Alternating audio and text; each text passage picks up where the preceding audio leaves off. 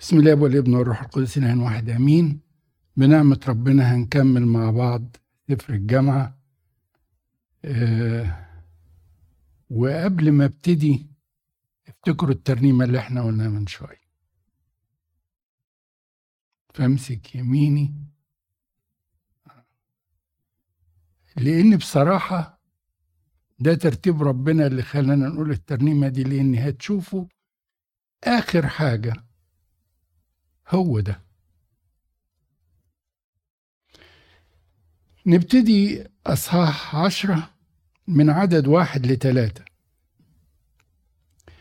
الذباب الميت ينتن ويخمر طيب العطار. جهالة قليلة أثقل من الحكمة ومن الكرامة. قلب الحكيم عن يمينه وقلب الجاهل عن يساره. أيضا إذا مشى الجاهل في الطريق ينقص فهمه ويقول لكل واحد إنه جاهل.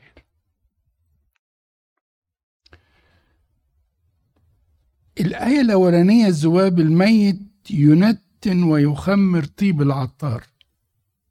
طيب العطور زيوت العطور الجميلة دي. لو وقع فيها الذباب طبيعي بيعفن ويبقى سيء والريحة مش كويسة. طب المقصود إيه بالآية نفسها بقى؟ المقصود إيه؟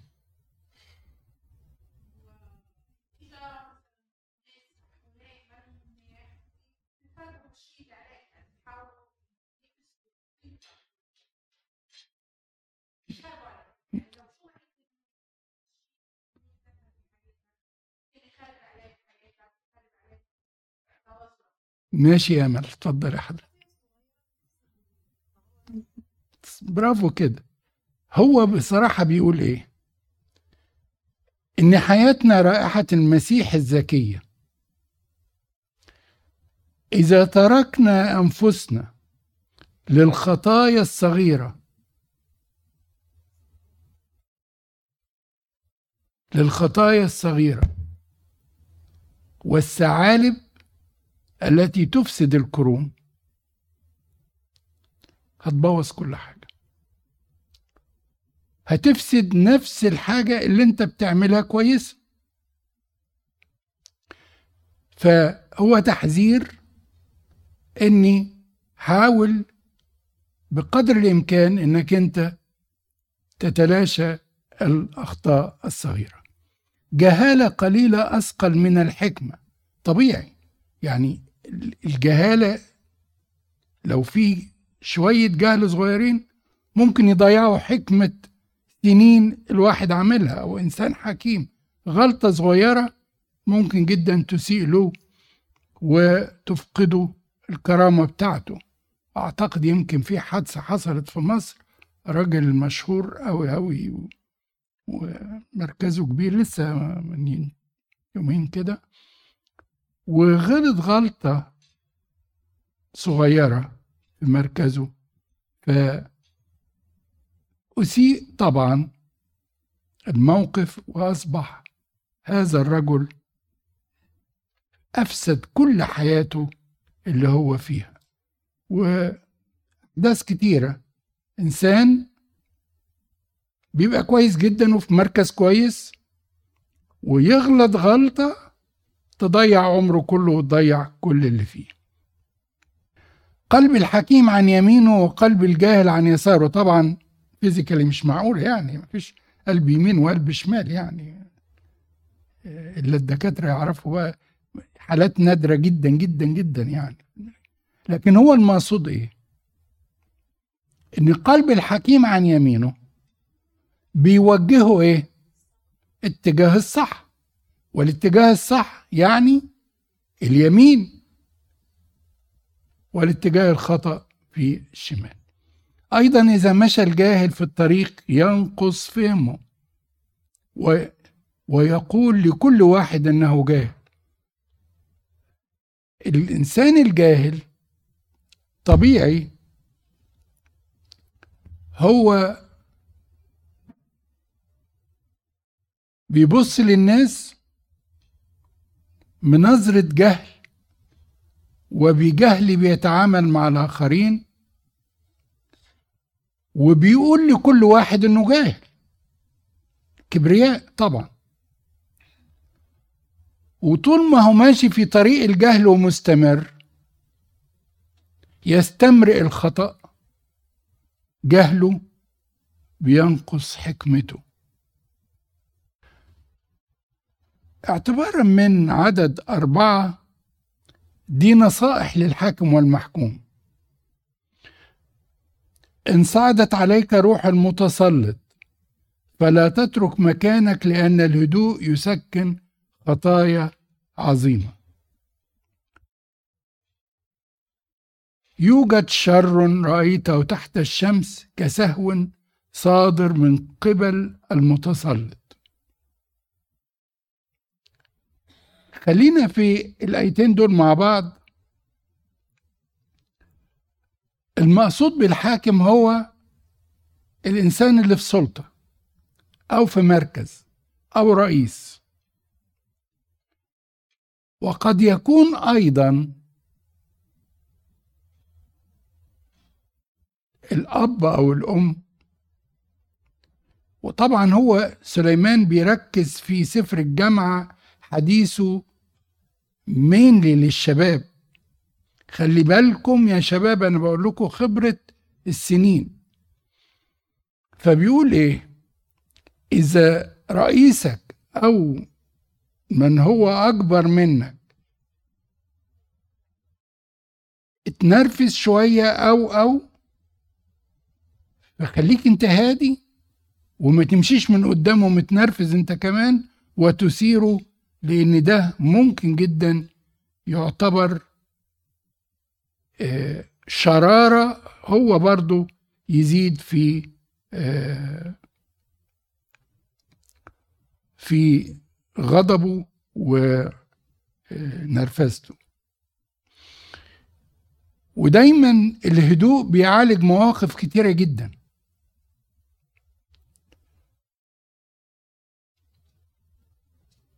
والإنسان الهادي أمام مواقف النرفزة دايما هو اللي بيكسب. وممكن جدا يخلي الإنسان اللي متنرفز يبتدي يراجع نفسه ويهدى.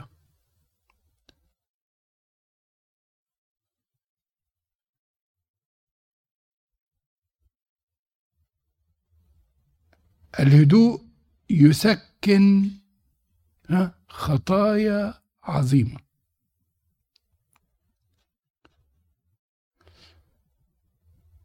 يوجد شر رأيته تحت الشمس كسهو صادر من قبل المتسلط أحيانا الإنسان اللي في سلطة أو في مركز بيحصل منه خطأ سهوا. وده بيكون سبب مشاكل للآخرين. فكل من كان في منصب أو في مركز أو في محل قيادة يجب أن يكون في هدوء ويحاول يكون حريص على إنه ما تصدرش منه هفوات ممكن تعسر وتكدر الجو اللي موجود.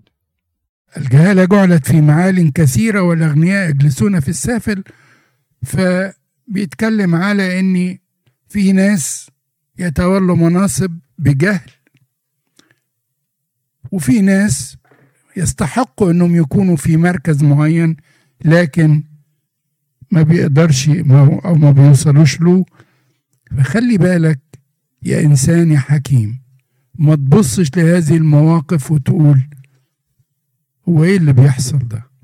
لأن دي أول حاجة إرادة الله. تاني حاجة أنت لا تدين الآخرين في وضعهم. قد رأيت عبيدا على الخيل ورؤساء ماشيين على الأرض كالعبيد. نفس ال... الكلام. من يحفر هو يقع فيها ومن ينقض جدارا تلدغه حية.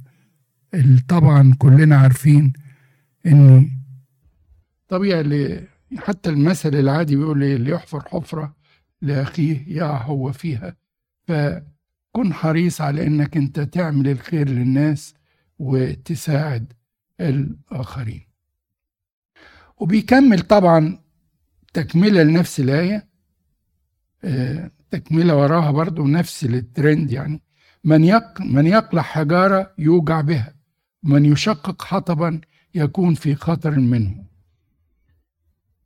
إن كل الحديد ولم يسنن هو حده فليزد القوة.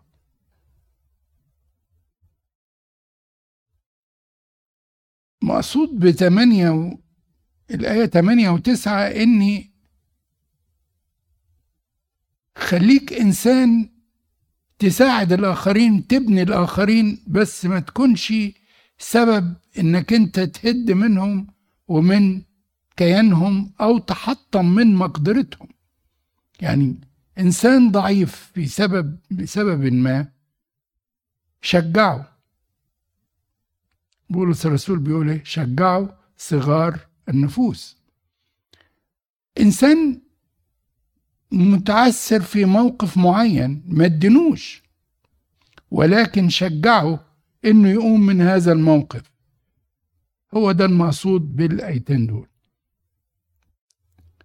من يقلع حجارة يوجع بها من يشقق حطبا يكون في خطر منه. اللي بيقصد بيه اللي بيقلع حجارة إيديه طبعا بتتجرح. فخلي بالك كن حريص إنك أنت في تعاملاتك مع الناس. أنا سامحوني بس أمشي بسرعة بس شوي عشان نقدر نخلص ثلاث اصحاحات وبعدين نشوف خلاصة السفر مع بعضه.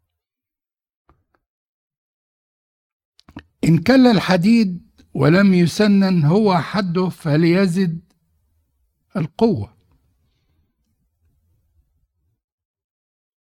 أما الحكمة فنافعة للإنجاح. مقصود بيه إيه؟ إذا السكين ما سنتهاش باستمرار هتتلم فمش هتقطع مش هتكون قاطعة. طب دي تنطبق علينا في إيه؟ في حياتنا الروحية. ها؟ بالظبط كده. إذا لم نتب إذا لم نتب فالخطايا المتراكمة هتخلينا إحنا نبرد روحيا وما يكونش عندنا القرار الحازم القاطع في إن إحنا نقاوم الشر. أما الحكمة فنافعة للإنجاح. إن لدغت الحية بلا رقية فلا منفعة للراقي. طبعا يمكن في ناس منا ما يعرفوش إيه الرقية دي؟ ولا عارفين؟ نعم؟ بالظبط كده. الحاوي بيعمل رقية معينة علشان يبطل مفعول أو سم الحية فبيقول إيه؟ إيه فايدة إنك أنت ترقي الحية إذا هي لدغتك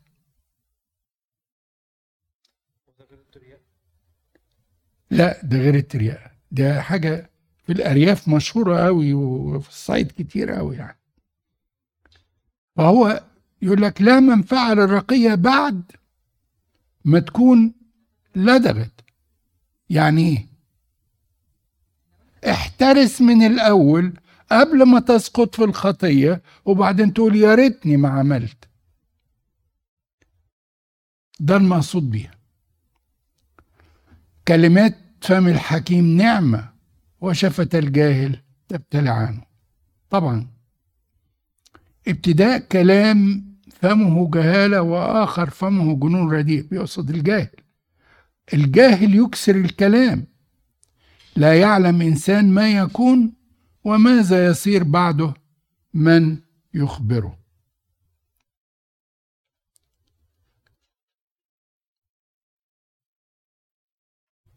لا يعلم الإنسان لا يعلم إنسان ما يكون وماذا يصير بعده من يخبره. مقصود بيها إيه؟ مفيش حد عارف المستقبل بكرة فيه إيه. ولا في ايدينا ان إحنا نقدر نوجه الجاهل ونقول له انت اللي جاي هيكون إيه. ما ممكن يتوب. لكن ده بيدينا إيه. يدينا حاجتين قدامنا ان الله قادر على إن توجيه الحاضر والمستقبل. دي نمرة واحد. نمرة اتنين أن الله يقبل توبة الإنسان الخاطي إذا رجع عن جهله وعن عناده. الجاهل يكسر الكلام لكن حتى كلامه ده الكتير اللي ممكن يقود للخطأ لكن إحنا ما نعرفش. يمكن هذا الإنسان يتوب وربنا يرجعه ويكون إنسان كويس. تعب الجهلاء يعيهم لأنه لا يعلم كيف يذهب إلى المدينة. طبيعي الإنسان الجاهل عمال يتعب والمقصود هنا بالجاهل هو الإنسان الذي يفعل الشر. مش جهل علميا يعني لا إنسان يفعل الشر يعني. فهو إنسان بيتعب لأنه بيفكر في العالميات يفكر في الماديات بيتعب لأجل العالم. وبعدين؟ ما بيدراش هو رايح فين. ويفقد الطريق إلى المدينة. المدينة هنا إيه؟ مدينة السمائية في عدد 16 ويل لك أيتها الأرض إذا كان ملكك ولدا ورؤسائك يأكلون في الصباح. يعني إذا كان الملك إنسان غير حكيم تصرفاته غير عاقلة غير ناضجة هذا الإنسان يكون نكبة على الشعب اللي هو آه، بيملك عليهم. ورؤسائك يأكلون في الصباح مقصود بيها الرؤساء يعني المحيطين به بيشربوا ويأكلوا ويمتعوا نفسهم الصبح وسايبين الشغل إيه الأساسي بتاع البلد. لكن بيقول إيه بقى في 17 طوبى لك أيتها الأرض إذا كان ملكك ابن شرفاء. ورؤسائك يأكلون في الوقت للقوة لا للسكر. طوبى لك أيتها الأرض. إذا كان ملكك ابن شرفاء يعني إنسان عنده حكمة عاقل يدرك المواقف يدير الأمور بتعقل والرؤساء المعاه اللي بيحكموا هم كمان مش بياكلوا علشان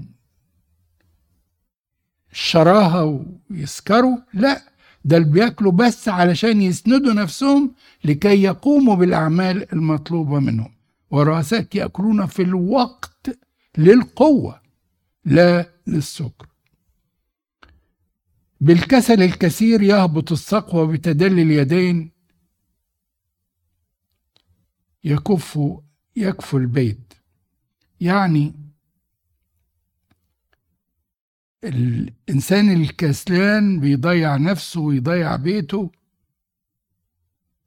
وطبعا البيت بيخرب و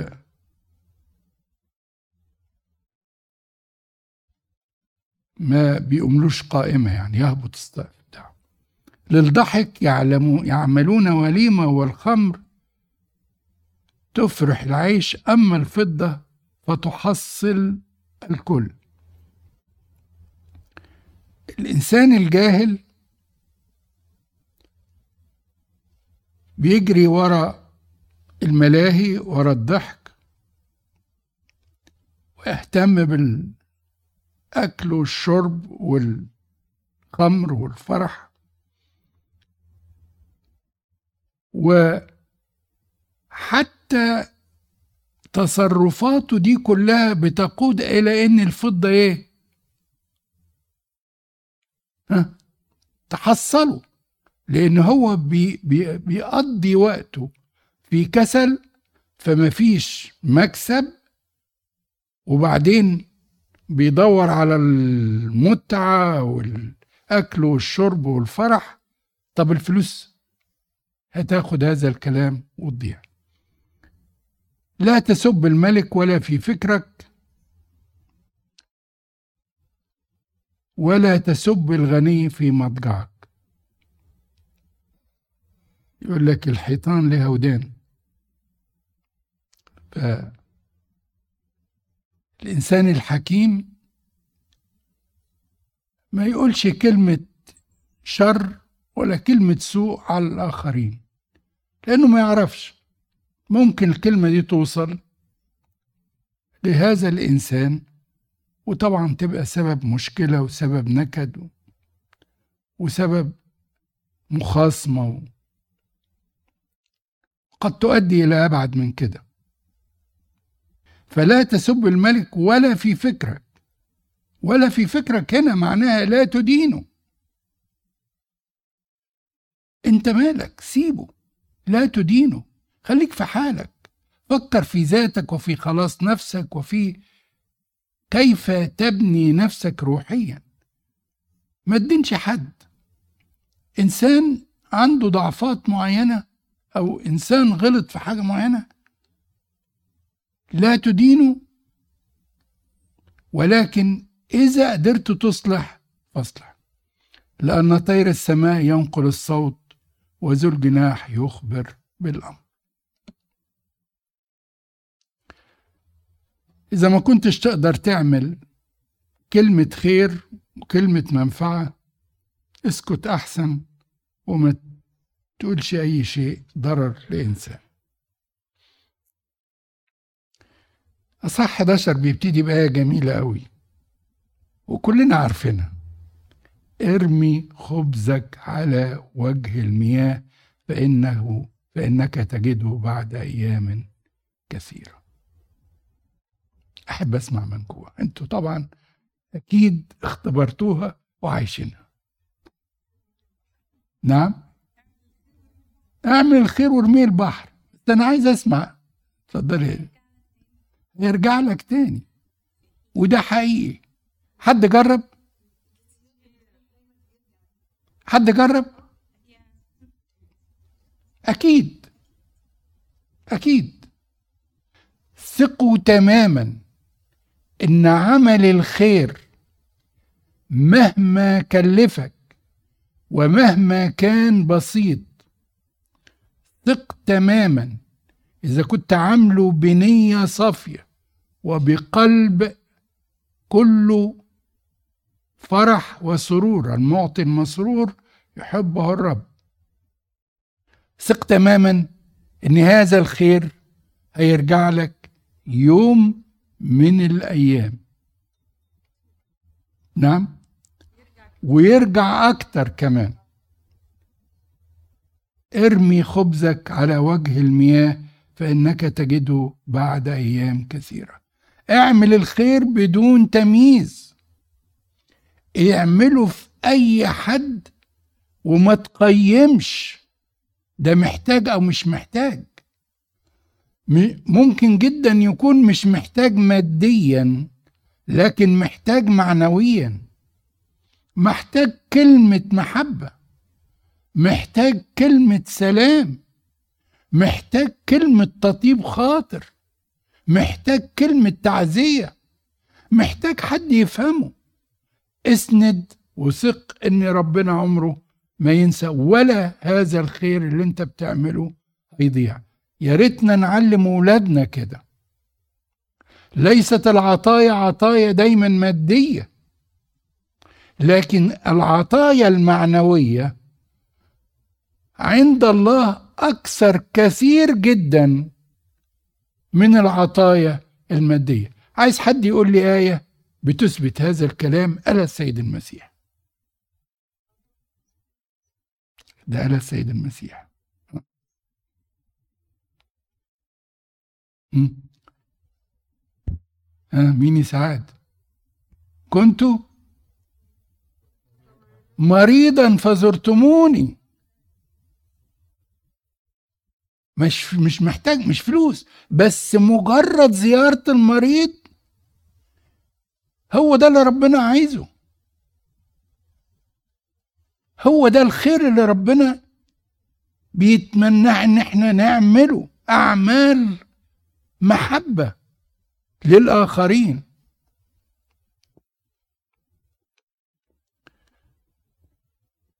الحاجة التانية اعمل الخير وانساه. ما تفكرش ان انت عملت الخير وتفتكر وتذل اللي قدامك أو حتى في داخل نفسك. ما تفكرش انت عملت إيه. ارمي الخير وارميه. إنساه اللي هيفتكره واحد. هنشوف بعد كده. نشوف في إصحاح 12 كل عمل أنت بتعمله متسجل متسجل وسوف نقدم عنه حساب. فيا ريت الصفحة تبقى مليانة أعمال خير. زيارة واحد محتاج زيارة واحد مسجون زيارة واحد في مشكلة معينة مساندة واحد معنويا أو ماديا لو أمكن. فده الله هو اللي عايزه. في مزمور 41 آية جميلة أحب أشاركها معكم طوبى للذي ينظر إلى المسكين في يوم الشر ينجيه الرب. طوبى للذي ينظر إلى المسكين. ينظر إلى المسكين يعني إيه؟ يعني يهتم بيه يبص له ويراعيه. في يوم الشر ينجيه الرب. ثقوا تماما. هذه الكلمات واقع وحقيقة للي عاشوها وجربوها. مفيش كلمة صدقوني مكتوبة ووعد إلا وبيتحقق. آية اتنين جميلة أوي. أعطي نصيبا لسبعة ولثمانية أيضا لأنك لست تعلم أي شر يكون على الأرض. السبعة رمز للكمال. طب تمانية؟ نعم.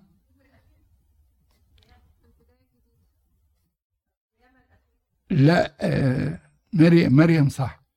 البداية أو العهد الجديد بيقول هو هنا سبعة مقصود بيها الكمال اللي هو العشور اللي, اللي كنت تديها لكن تمانية هنا المفسرين بيقولوا إن تمانية ترمز إلى حدود العطاء في العهد الجديد. هل ليها حدود؟ مطلقة. مش العشور بس فوق العشور. فما تقيمش العشور أنا طلعت العشور. حلو كويس ماشي. ولكن الله يطالبنا بأكثر من ذلك و لست تعلم أي شر يكون على الأرض. ويكملها بقى الآية. في يوم الشر ينجيه الرب.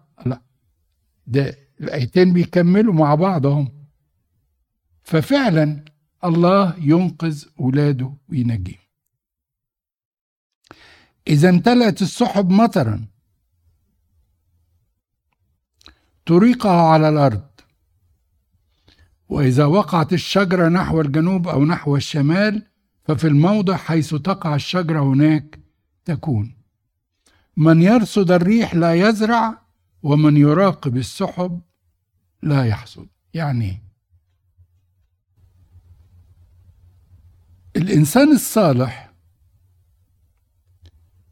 المملوء من الروح القدس يمطر كالسحاب يغذي الناس يفيض على الآخرين.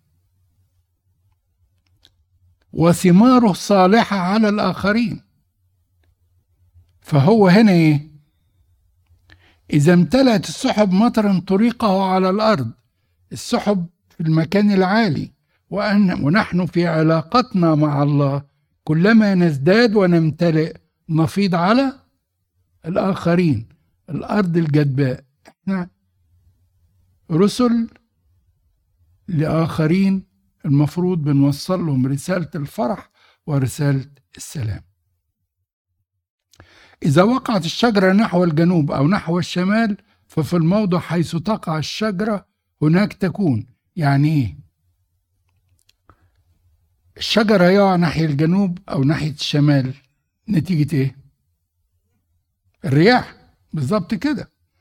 وعشان كده بيقول لك من يرصد الريح لا يزرع ومن يراقب السحب لا يحصد. اللي وراها على طول. هو مقصود إيه؟ خلي اتجاهك دايما ناحية المكان اللي محتاج. المكان اللي تثمر فيه. المكان اللي انت تبني فيه. فاتجه ناحية هذا الاتجاه. كما إنك لست تعلم ما هي طريق الريح ولا كيف العظام في بطن الحبلى كذلك لا تعلم أعمال الله الذي يصنع الجميع. التأمل في الحتة دي مكمل للفات بيقول إيه. يعني أنت وجه اهتمامك لمن هم محتاجين لأنك أنت ما تعرفش إن الناس دول الله يستطيع أن يعمل فيهم ويغيرهم بمجهودك أنت البسيط. انت ما تعرفش طريق الريح فين. وما تعرفش العظام في بطن الحبلى ك... لأن الله هو اللي بي... بيكونها. فأنت لا تعلم ما هي إرادة الله وما هو توجيه الله في أنك أنت تخدم وتوجه خدمتك لهذا المكان. أنت وجدت في مكان معين فاعمل الخير. وكن رسول سلام وكن إنسان نموذج رسالة مقروءة للمسيح.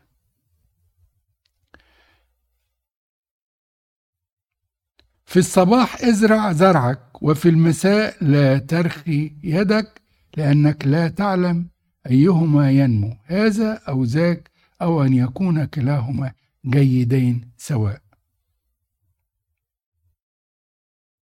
يعني إيه بقى؟ في الصباح ازرع زرعك. نعم؟ وفي المساء لا ترخي يدك. ها؟ بالظبط كده. بالظبط كده. في الصباح ازرع زرعك. زرعك عمل الخير للناس. ما دام نهار نصنع الخير. فأنت. أنا وأنت مطالبين في إني طول ما النهار نعمل الخير. طب وبالليل؟ صلاة من أجل الآخرين. اذكر كل الناس حتى اللي, اللي ما بيقولولكش صلي لنا. وأنت شايف إنهم محتاجين صلي لهم اذكرهم. الله لا ينسى تلك الكلمات وتلك المشاعر.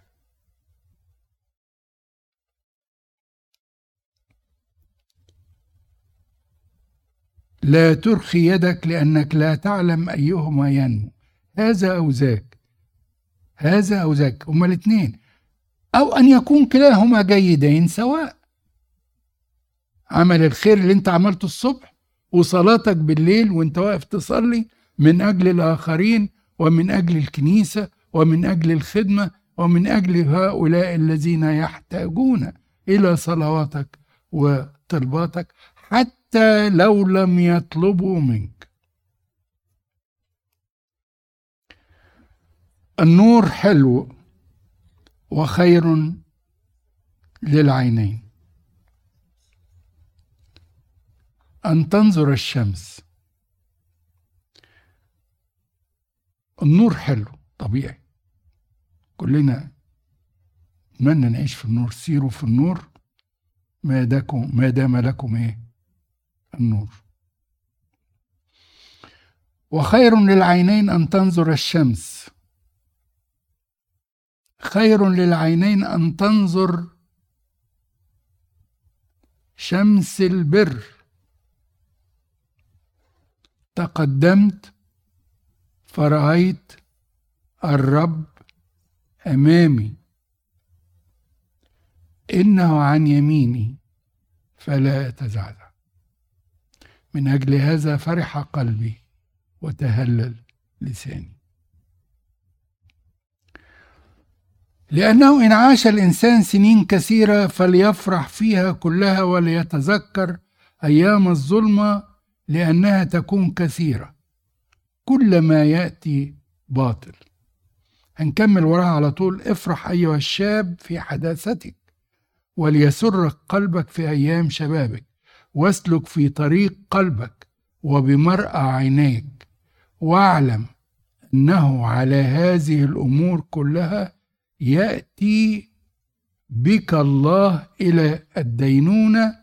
فانزع الغم من قلبك وابعد الشر عن لحمك لأن الحداثة والشباب باطلة. نصيحة حلوة خالص.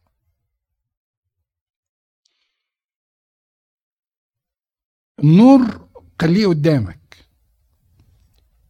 وخلي عينيك ثبت أنظارك فيه. لأن الإنسان انعاش سنين كتيرة. نصيحتي له افرح. افرح فيها وانسى وتذكر أيام الظلمة عشان ما تعودش ليها تاني. لأن أيام الظلمة كتيرة في حياة الإنسان. أيام الظلمة هنا معناها إيه؟ أيام التعب وأيام الشقاء وأيام المتاعب. فافرح بما أعطاك الله. ودي كررها قبل كده كتير جدا. سليمان الحكيم في سفر الجامعة. افرح أيها الشاب في حداثتك وليسرك قلبك في أيام شبابك واسلك في طريق, في طرق قلبك وبمرأى عينيك واعلم أنه على هذه الأمور كلها يأتي بك الله إلى الدينون. افرح ومتع نفسك ومتع قلبك وشبابك. بس خلي بالك. اسلك في طرق قلبك. يا ابني اعطني قلبك. ولتلاحظ عيناك طرق. وبمرأى عينيك. وبص. اعلم أن هذه الأمور كلها يأتي بك الله إلى الدينونة. الكلمة دي هنرجع ليها في أصحاح 12 برضه هذه الأمور كل ما تفعله هتأدي عنه حساب.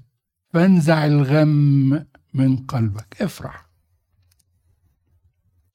وابعد عن الشر. خلاص ابعد عن الشر وافرح. تمتع. بما أعطاك الله.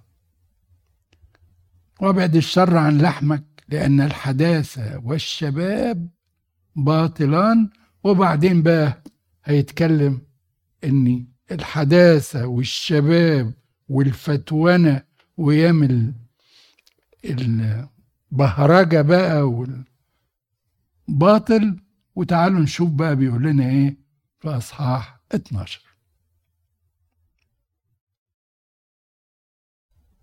اصحاح 12 جميل قوي. و بي في كتاب بيقولوا إن أجمل ما كتب في الشعر آه، بالعبرية هو هذا الأصحاح. وأجمل ما فيه من حكم الحقيقة يجب أن يقتدى بها. تعالوا نشوف أصحاح 12 بيقول لنا إيه. فاذكر خالقك في أيام شبابك قبل أن تأتي أيام الشر أو تجيء السنون إذ تقول ليس لي فيها سرور. خلي بالكم إني قبل كده كان بيتكلم على الشباب إنهم إيه؟ يفرحوا ويشيلوا الغم ويتمتعوا و لكن بيقول له إيه؟ في آخر الآية في, في آخر كلمة آية الآية نمرة عشرة. لأن الحداثة والشباب باطلان. ليه؟ لأنه جاي بعد كده يتكلم بقى. اذكر خالقك أيام شبابك في أيام فرحك في أيام كل الجهاد بتاعك وتعبك و اذكر خالقك في أيام شبابك قبل أن تأتي أيام الشر أو تجيء السنون أيام الشر أيام التعب ودي للجهلاء أو تجيء السنون تجيء لمين؟ اللي بيكبر في السن؟ إذ تقول ليس فيه سرور. على فكرة. اذكر خالقك في أيام شبابك خالقك اللي يقراها بالإنجليزي كده اقراها لنا حد يقراها لنا بالإنجليزي؟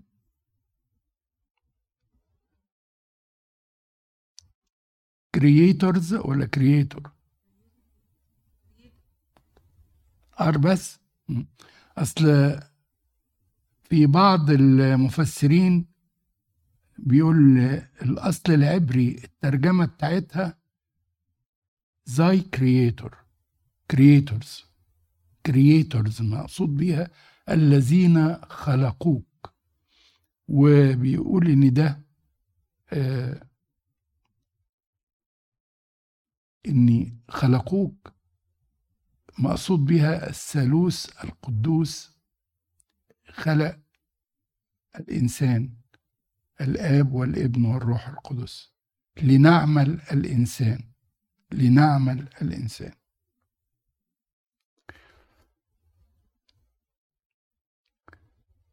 اذكر خالقك في أيام شبابك قبل أن تأتي أيام الشر أو تجيء السنون.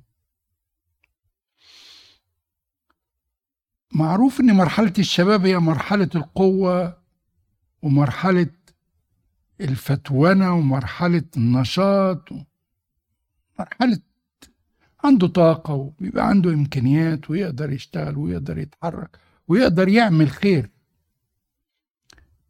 تيجي مراحل السن بقى هنشوف بعد كده يقول إيه عليها وهيوصف الشيخوخة إزاي. داود بيتكلم على الشباب بيقول إيه؟ كسهام بيد جبار. هكذا أبناء الشبيبة. كسهام بيد جبار يعني الشباب إذا وجه توجيه صح. أولا هيكونوا بركة ليهم وبركة للمجتمع وبركة للكنيسة.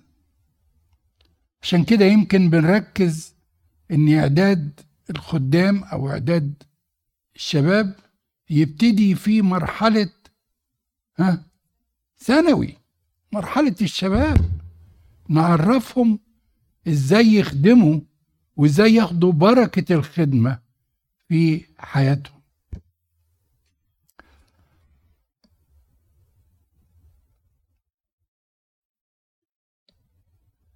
الذي يستطيع أن يحفظ قلبه في شبابه في مرحلة شبابه طاهرا وفي يد الله هيعيش بقية حياته في انتصار وفي فرح. من عدد اتنين لعدد تمانية بيكلمنا سليمان الحكيم على أيام الشيخوخة. عايز حد يقراها لي بقى؟ لو سمحت. من عدد اتنين لعدد تمانية. مم. اتفضل يا أستاذ علي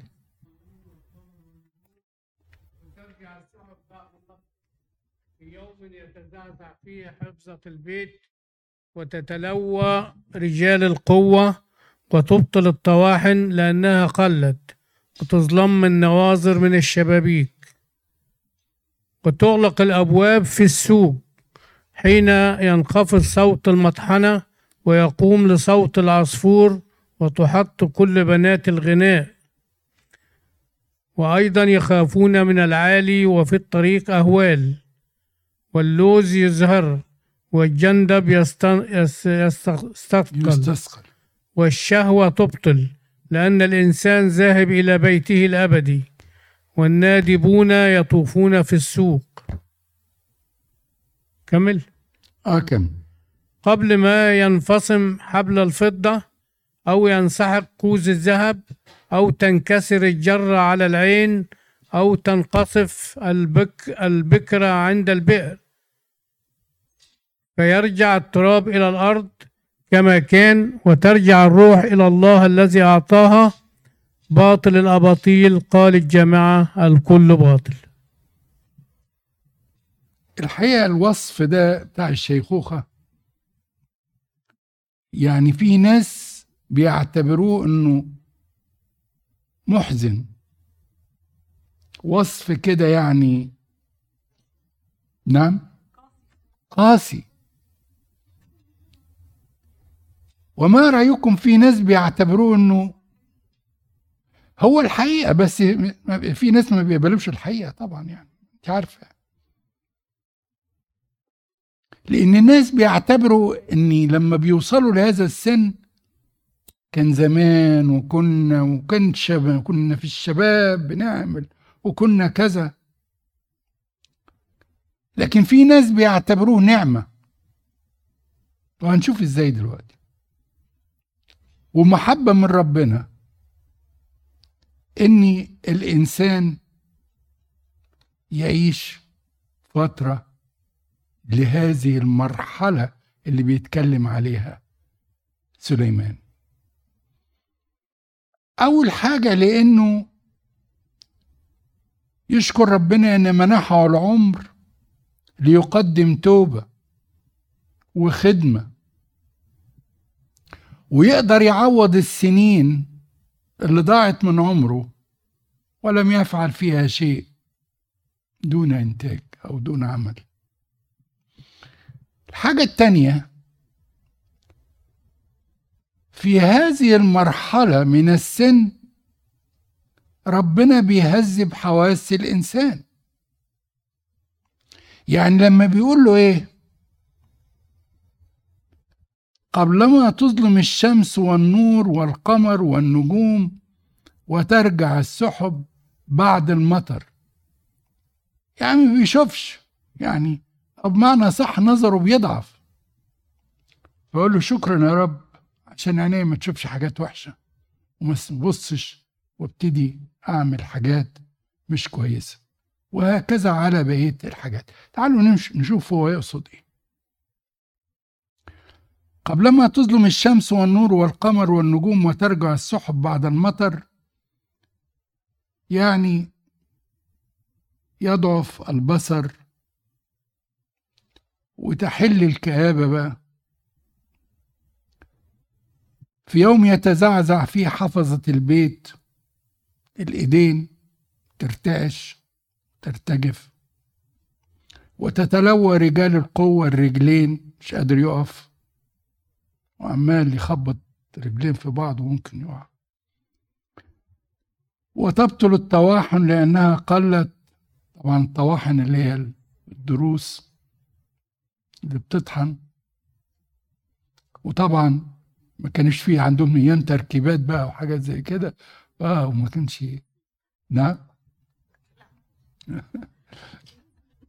وتبطل الطواحن لأنها قلت. الطواحن اللي هي الدروس طبعا بتقع ويبقى مش عارف ياكل. نعم.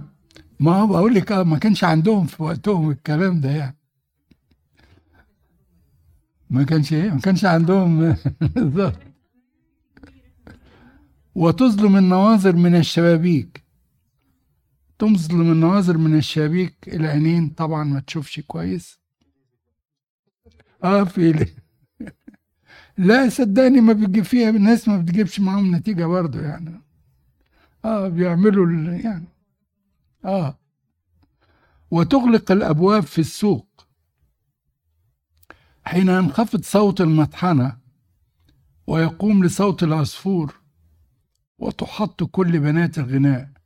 الودان طبعا السمع بيضعف. مشكلة بقى ما يسمعش. طبعا نعمة إنه ما يسمعش. دي بركة كبيرة مش هيسمع. أيوه لا هيسمع حد يسب ولا حد يشكر فيه. ده نعمة من عند ربنا عشان تعرف إيه؟ ما هيشوفش يغمض عينيه. أنت أنت بتصلي مش بتغمض عينيك؟ خلاص؟ وبعدين بتقفل ودانك عشان مش عايز حد يزعجك. هي تلقائيا جاية من عند ربنا. ودانك كمان ما بتسمعش. خلاص ركز بقى في ربنا. انتهز هذه الفرصة. استفيد بهذه المرحلة من العمر. أن تكون سبب بركة وسبب توبة على إن الإنسان ماضي إلى إلى بيته الابدي إلى بيته الابدي إلى بيته الابدي لأن هو هنا في مرحلة غربة فهو رايح للأبدية. فكون إن الكلام ده يحصل ده نعمة. إن الإنسان ربنا عطاله عمر بيهذب حواسه عينيه ما يقعدش بقى يبص وعايز دي ومش عارف إيه وينتقد و ودانه مش عايز يسمع ولا يسمع حد ولا لا شكر ولا ذنب.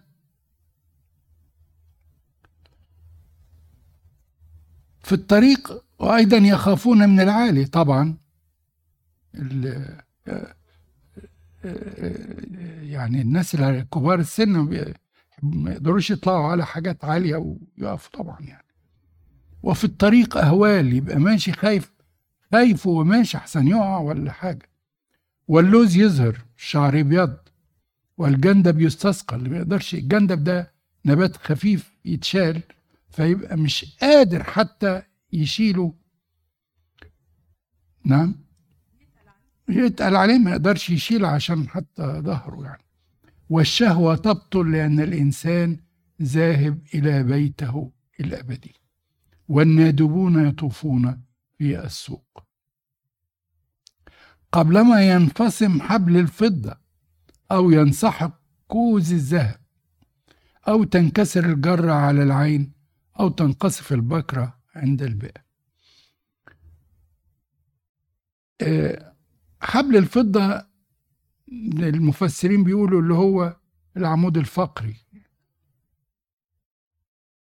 فطبعا بيبقى ضعيف وطبعا آلام بقى و... ويبقى صعب عليه إنه يميل يجيب حاجة. يميل يشيل الجرة ولو شالها تتكسر. البكرة هنا البكرة اللي على البير ما اللي هي بتلف فما يقدرش حتى يسحب البير. إنسان مش تعبان خلاص منهك.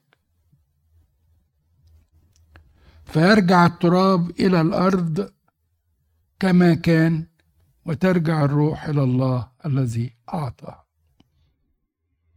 يرجع التراب إلى الأرض. والروح إلى الله الذي اعطاها وده ختام. بعد كده هنشوف تحذير كامل. أين نحن ذاهبون؟ التراب هيرجع. الجسد هيرجع تراب. الروح هتروح فين؟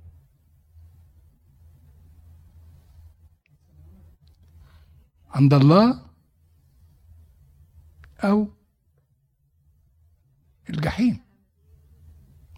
لكن هي رايحة الأبدية ما لا نهاية سواء عند الله لتفرح وتتمتع مع المسيح الذي هو أعطاها أو أن تذهب إلى الهاوية. ما هي الروح؟ ما شكلها؟ ما مواصفاتها؟ ده موضوع يطول الكلام فيه. لأن الروح ده كيان. لا يرى بالعين المجردة ولكنه موجود. مميز الروح مميزة. تحمل صفات صفات الإنسان الذي كان. بدليل إني الأرواح في السماء تعرف بعض. طب هيميزوا بعض إزاي؟ وتحمل ذاكرة بما حدث على الأرض. بدليل إن الغني قال لأبونا إبراهيم قال له إيه؟ إخواتي تحت ابعت لهم. ده هم لسه عايشين في شر العالم. وقصص كثيرة في الكتاب المقدس بتثبت هذا الكلام. لكن خلاصة اعمل إلى ترجع الروح إلى الله. نقرأ آخر باراجراف. بقى أن الجامعة كان حكيما وأيضا علم الشعب علما ووزن وبحث وأتقن أمثالا كثيرة. يعني بيقول لنا أدي أنا يعني ربنا أعطاني حكمة وأنا بقول لكم الخلاصة بقى. الجامعة طلب أن يجد كلمات مسرة مكتوبة بالاستقامة كلمات حق. كلام الحكماء كالمناسيس وكأوتاد منغرزة. أرباب الجماعات قد أعطيت من راع واحد.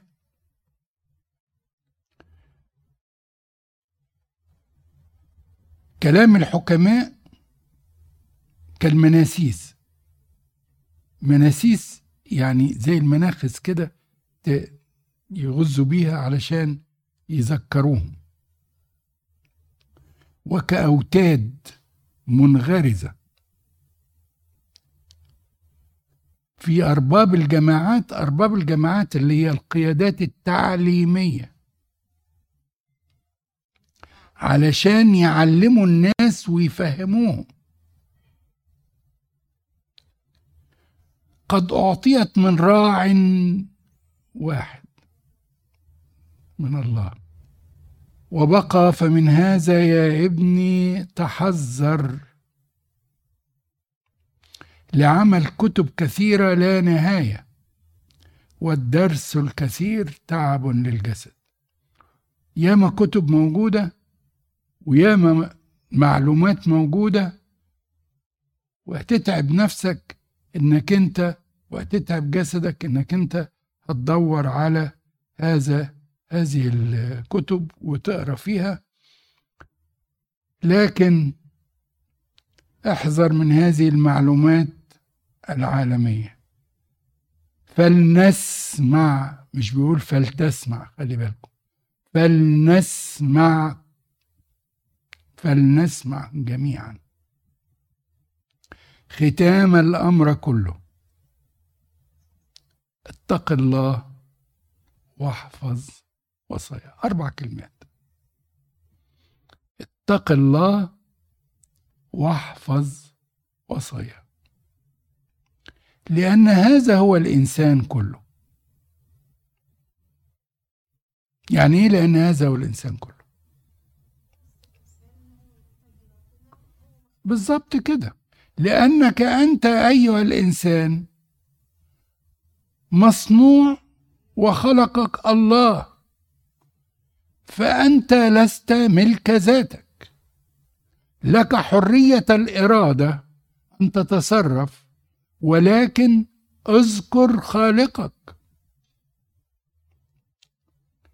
لأن الإنسان نهايته لله.